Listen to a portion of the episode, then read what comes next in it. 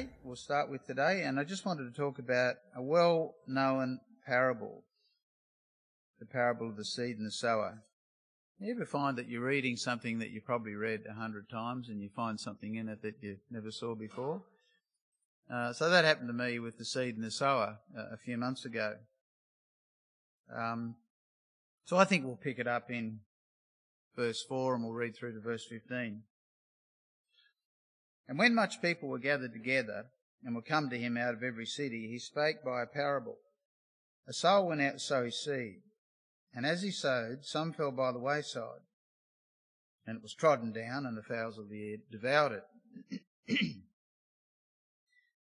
And some fell upon a rock, and as soon as it was sprung up, it withered away because it lacked moisture. And some fell among thorns, and the thorns sprang up with it and choked it. And other fell on good ground, and sprang up and bare fruit a hundredfold.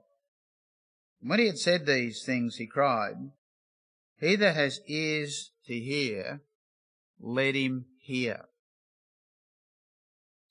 And his disciples asked him, saying, "What might this parable be?" And he said, "Unto you it is given to know the mysteries of the kingdom of God, but to others in parables, that seeing they might not see, and hearing they might not understand." Now, I don't know about you, but straight away my brain goes into backflips over that one. If you think about what he's just said, like, what's he mean? So we'll come back to that with luck. Now, the parable is this. The seed is the word of God. Those by the wayside are they that hear. Then comes the devil and taketh away the word out of their hearts, lest they should believe and be saved. They on the rock are they which, when they hear, receive the word with joy, and these have no root, which for a while believe, and in time of temptation fall away. And that which fell among the thorns are they which, when they have heard, go forth, and are choked with the cares and the riches and the pleasures of this life, and bring no fruit to perfection.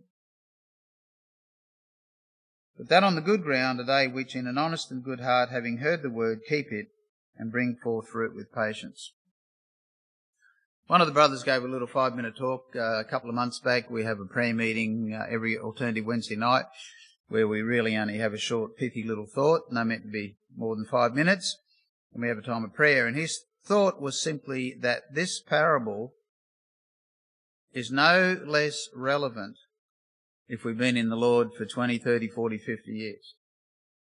Now, I've got to confess that I suppose for a very long time I ticked the box when it come to the first section, they by the wayside are they that when the devil, you know, the, the devil comes and snatches the word, the fowls of the air snatch the seed out of there. They never, in other words, they never get saved. And I've always thought, I'll tick that box, I've, I've escaped that destiny. And then I understand the other parables. But I think he was spot on when he said, really, all, all of these categories are no less relevant. And this parable, I think, is probably a parable more than any other that unlocks all the other parables and teachings of Jesus. So when we look at the birds of the air, it's talking about the devil snatching the seed out of one's heart.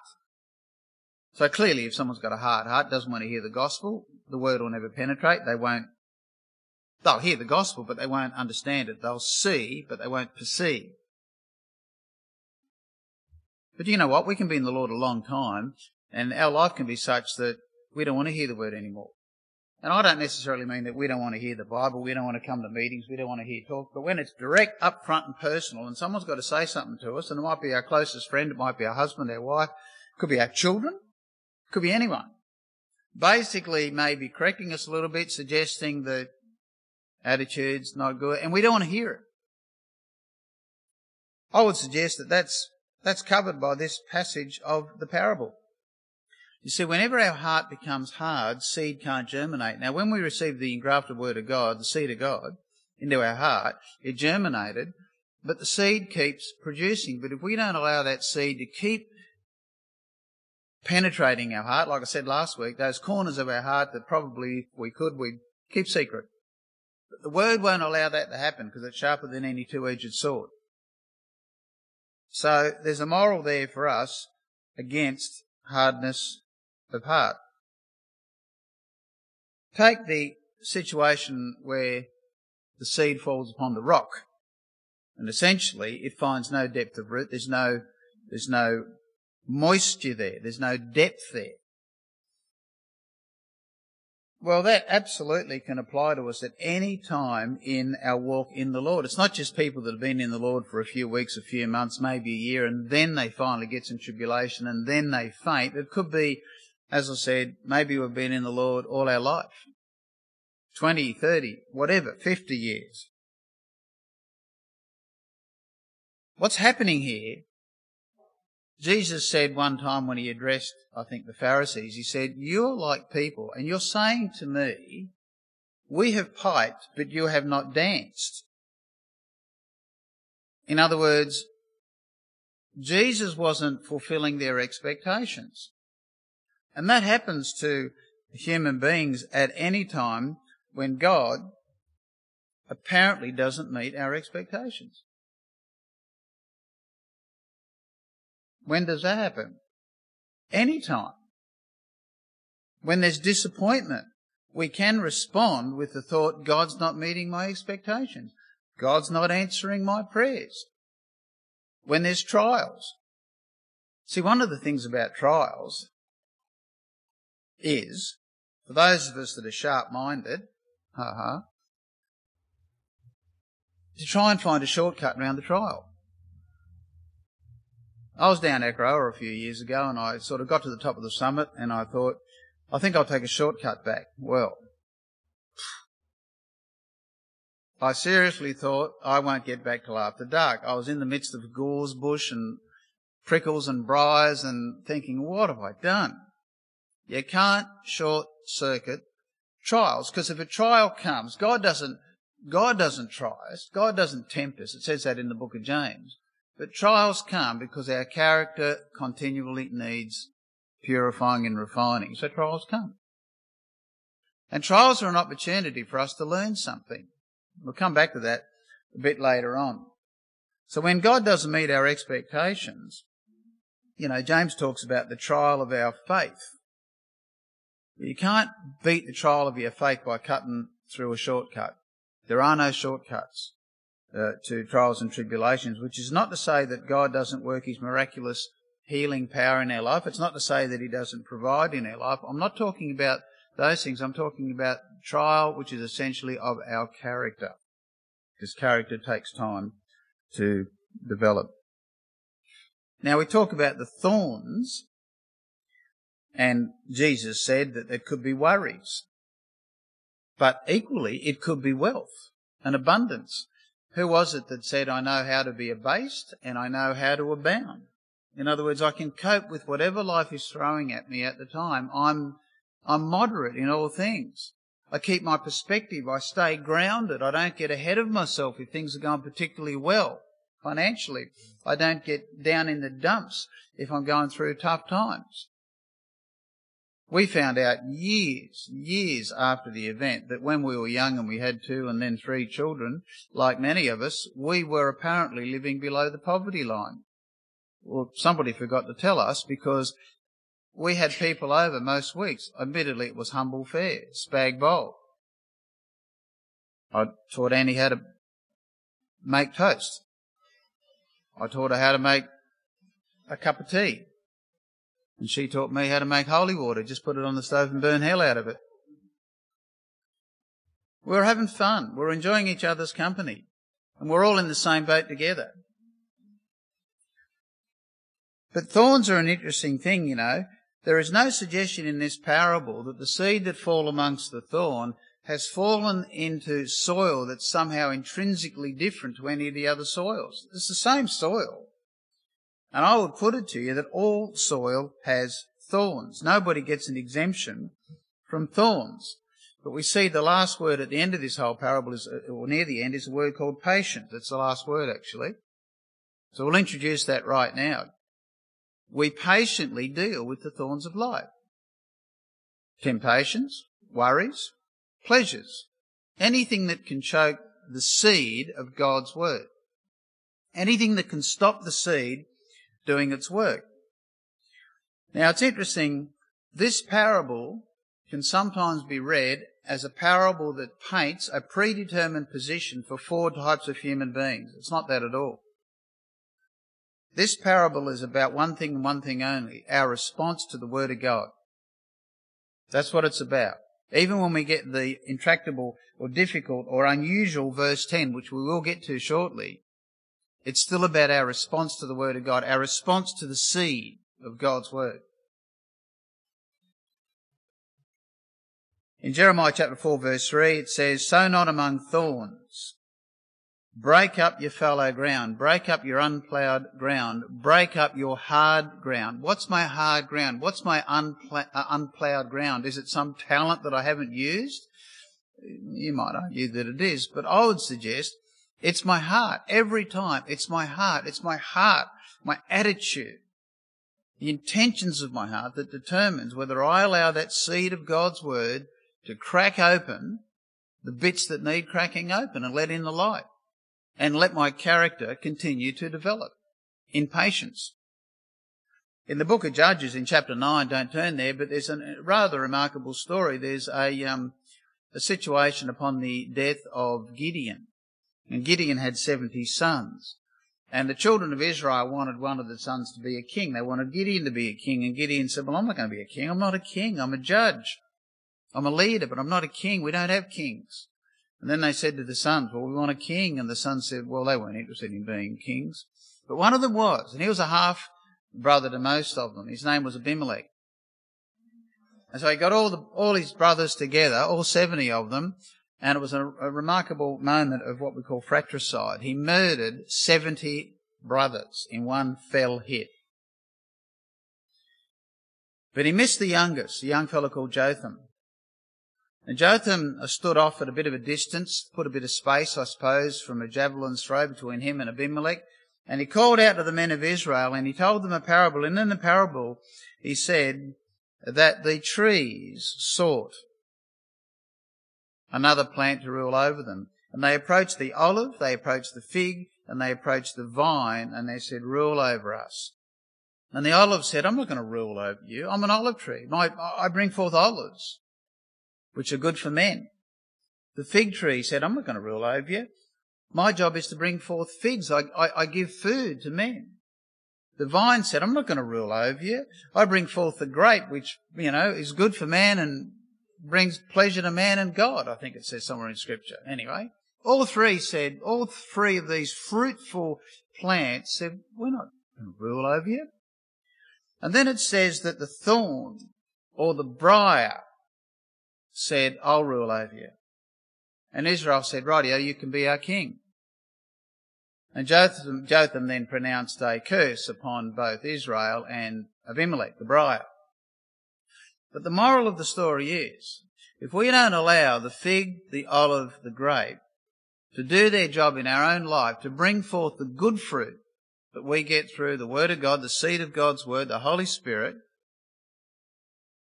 if we don't actively nurture them into their right position in our thinking, in our mind, in our priorities,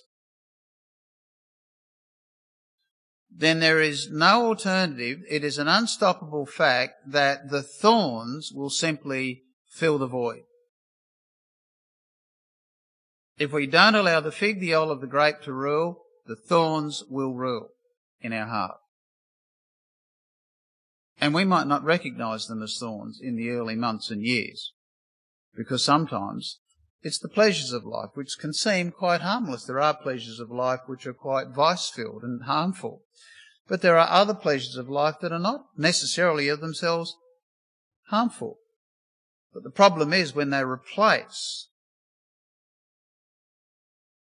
our desire for the kingdom of heaven, they become harmful to us. Now I'm going to get to verse ten. So I'll read it again. "Unto you it is given to know the mysteries of the kingdom of God, but to others in parables, that seeing they might not see, and hearing they might not understand." Now this is drawn directly from Isaiah chapter six. And he's saying that seeing they might not perceive, hearing they might not comprehend. And again, there are those that would suggest that this scripture is a scripture that says, see, God closes some people's hearts and minds and eyes, and he opens others. But I'm going to be contrary to that. I don't see it that way. And I know it says in Romans that God hardened Pharaoh's heart. But I would argue that even Pharaoh had opportunity to humble himself.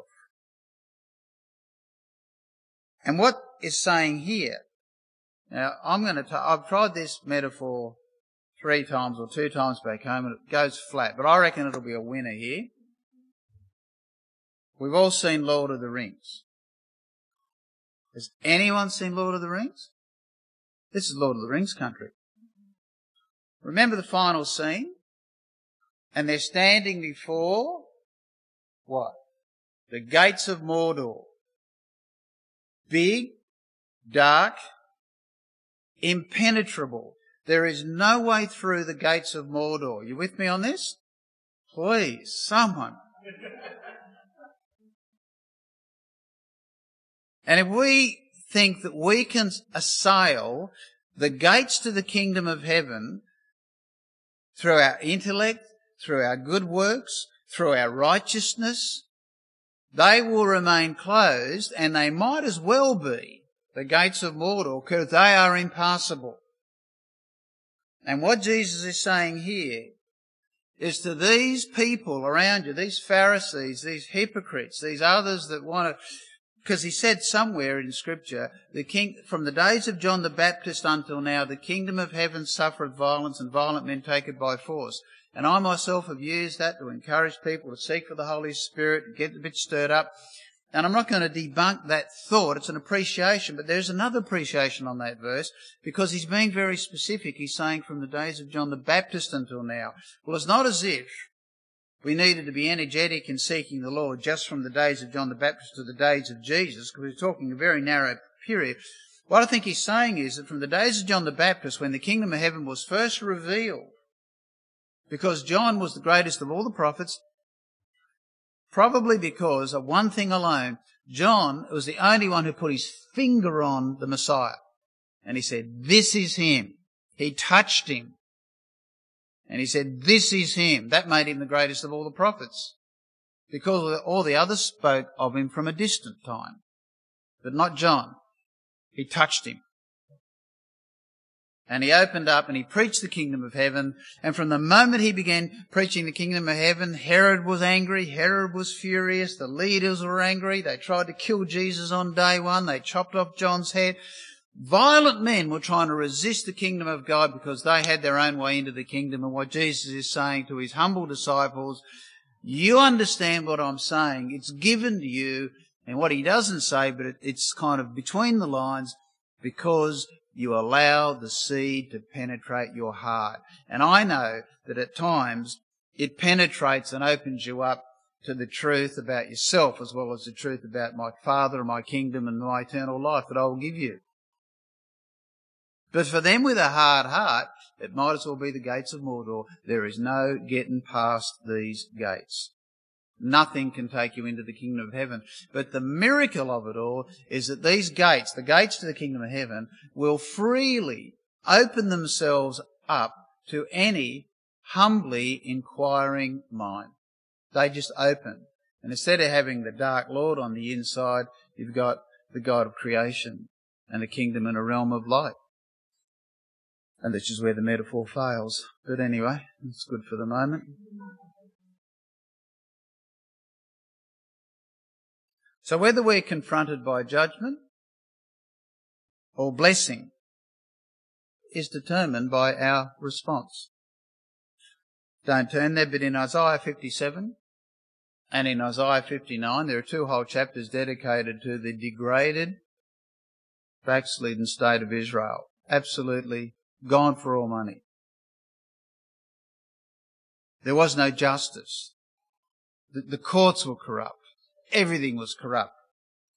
And yet in chapter sixty-one, just two chapters further on, right at near the very end in verse eleven, might actually turn there, Isaiah sixty-one, because Pastor Mark says I get a dollar of scripture.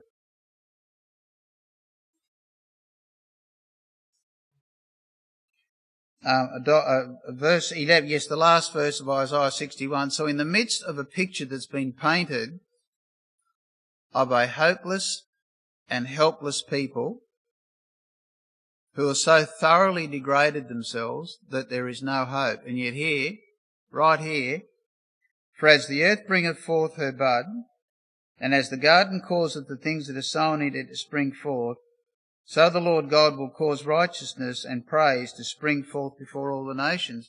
So in the midst of this really dark scene that you'll have to take my word on is being painted, there's this verse here that's saying, you know what? My seed is going to overcome all of this. There's another uh, particular verse in Isaiah that says, like an oak tree whose trunk remains alive after its leaves fall off, the holy seed will be its trunk.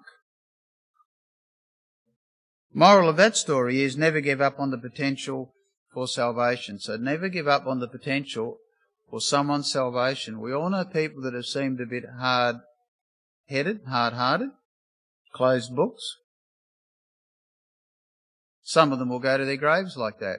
Some of them, however, are simply resisting what they don't know is the inevitable breaking open of their heart by the seed of God's word. We got to trust. You and I trust the power of the seed. We plant the seed, we sow the seed, and trust the seed. It's not about you. It's not about me. In the Christian world today, Christian faith has become all about me. That's how it's sold. What's in it for me? The prosperity gospel. What's in it for me? My own personal view is it's got nothing to do with me and it's got nothing to do with you. Which is not to say that God's compassion and tender loving care doesn't come to you and come to me individually. It does. But it's not fundamentally about us. It's fundamentally about the Son of God. It's fundamentally about light exploding to the point where there is no more darkness. It's fundamentally about a movement through history. And we've been swept up in that movement.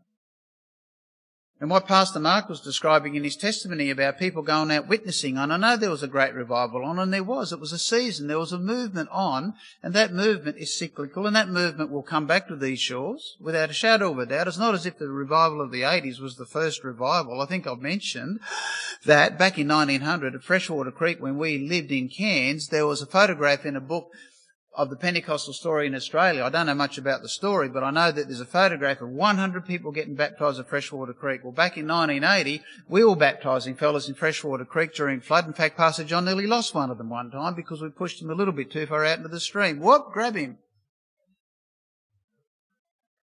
So what was going on in nineteen hundred? I don't know, but I know that one hundred people got baptised by a Pentecostal preacher. And decades later, it's, it's on again. And if we went back a bit further, it would have been happening, you know, maybe not at Freshwater Creek, but it, but it's it comes. You can't have perpetual harvest. You've got to have a time when someone's sowing the seed. And sowing the seed can be just tedious if we forget the power of the seed. But if we've got in our mind's eye the power of the seed, it'll never get tedious. It'll actually be fun.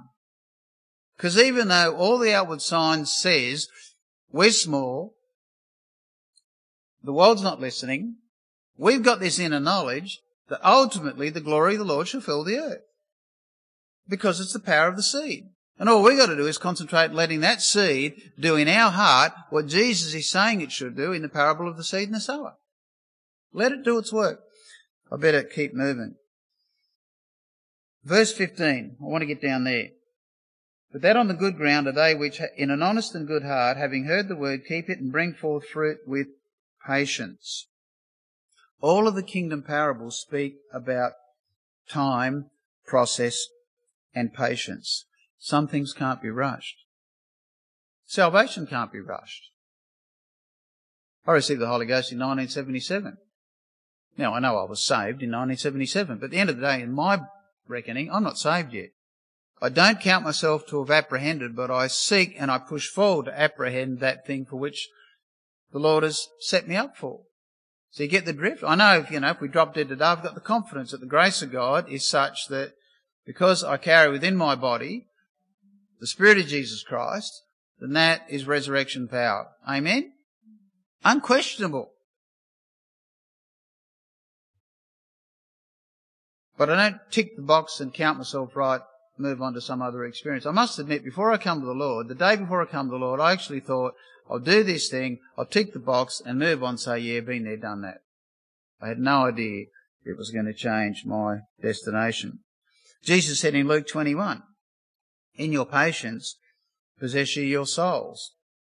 We haven't got time, but that was speaking directly, Luke twenty-one, to the times of Jerusalem's great trial in seventy A D, a terrible time. But he also lines that up to speak to the people of the last days, the end times, which have been unusually generous to the Western world in the last seventy years. But the aberration is coming to a close and we're returning to normal programming soon. And Jesus says, in your patience possess ye your souls. In your patience you stand firm under pressure. Patience. What is patience? Is it a state where we're continually in prayer? Praying, praying, praying, praying. Provision, healing, revival. I, I, I think it's less about prayer. I think patience is more about our response.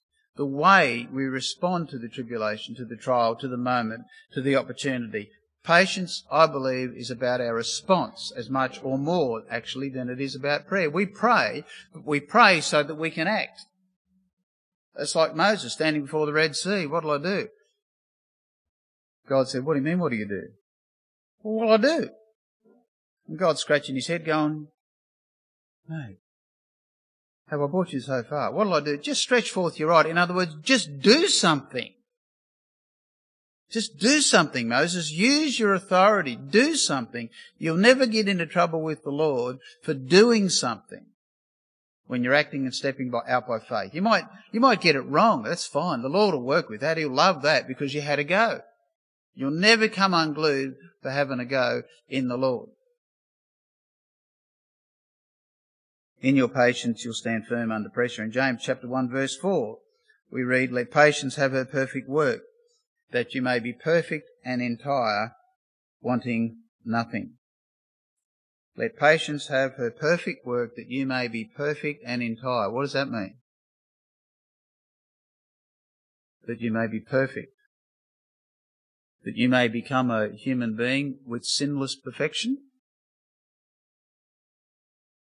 No, we all know that. It means that we might be mature. It might We'll be grounded, we'll be well-rounded, we'll be balanced, we'll be sustained by the Word of God, and in being sustained, we will be sustaining to those around us. The bowels of the brethren, wrote Paul, or somebody to file them on, are refreshed in thee, brother. That you might be perfect and entire means you might be well-rounded, productive, fruitful, beneficial. That you might be like the olive, the fig, or the vine. And the reason the thorns don't dominate our lives is because we just don't give them room. We're not so savvy that we can beat thorns. We just don't give them room. That's how we beat them. In Isaiah twenty-six it says, thou wilt keep him in perfect peace, whose mind is stayed on thee. In Philippians four verse seven we read, and the peace of God which passes comprehension, keep your hearts and minds. And he goes on to say, whatsoever things are true, whatsoever things are pure, just, lovely. Now I really like this verse, of good report. These are the things that I want to bring into my home. These are the things that I want on my desk where I do my reading. These are the things when I click that mouse and my computer screen comes to life. Apart from work, if there's anything else that's going to come up there, I want it to be these things. These are the things that I want to come through my, my eyes, because my eyes is one one way into my brain. These are the things I want through my ears. And when you really think about it, there's a terrible lot of stuff out there that's not pure, not lovely, not of good report. It's not cheerful. It's not edifying. It's not necessarily wicked or sinful. It's just what we call bad news. And there's a feeding frenzy going on in society on bad news. But we get the choice to choose, is that what we want?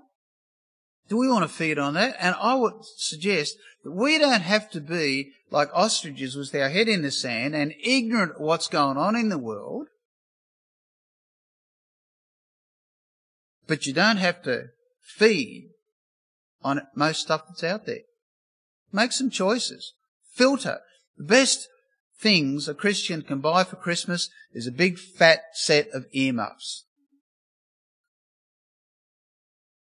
And block out the rubbish, the white noise. Block it out.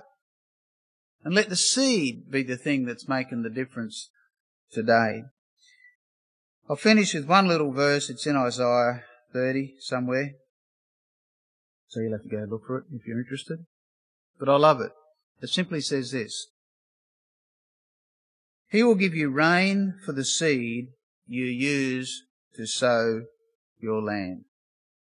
He will give you rain for the seed that you use, that we use to sow our land. Amen? Amen.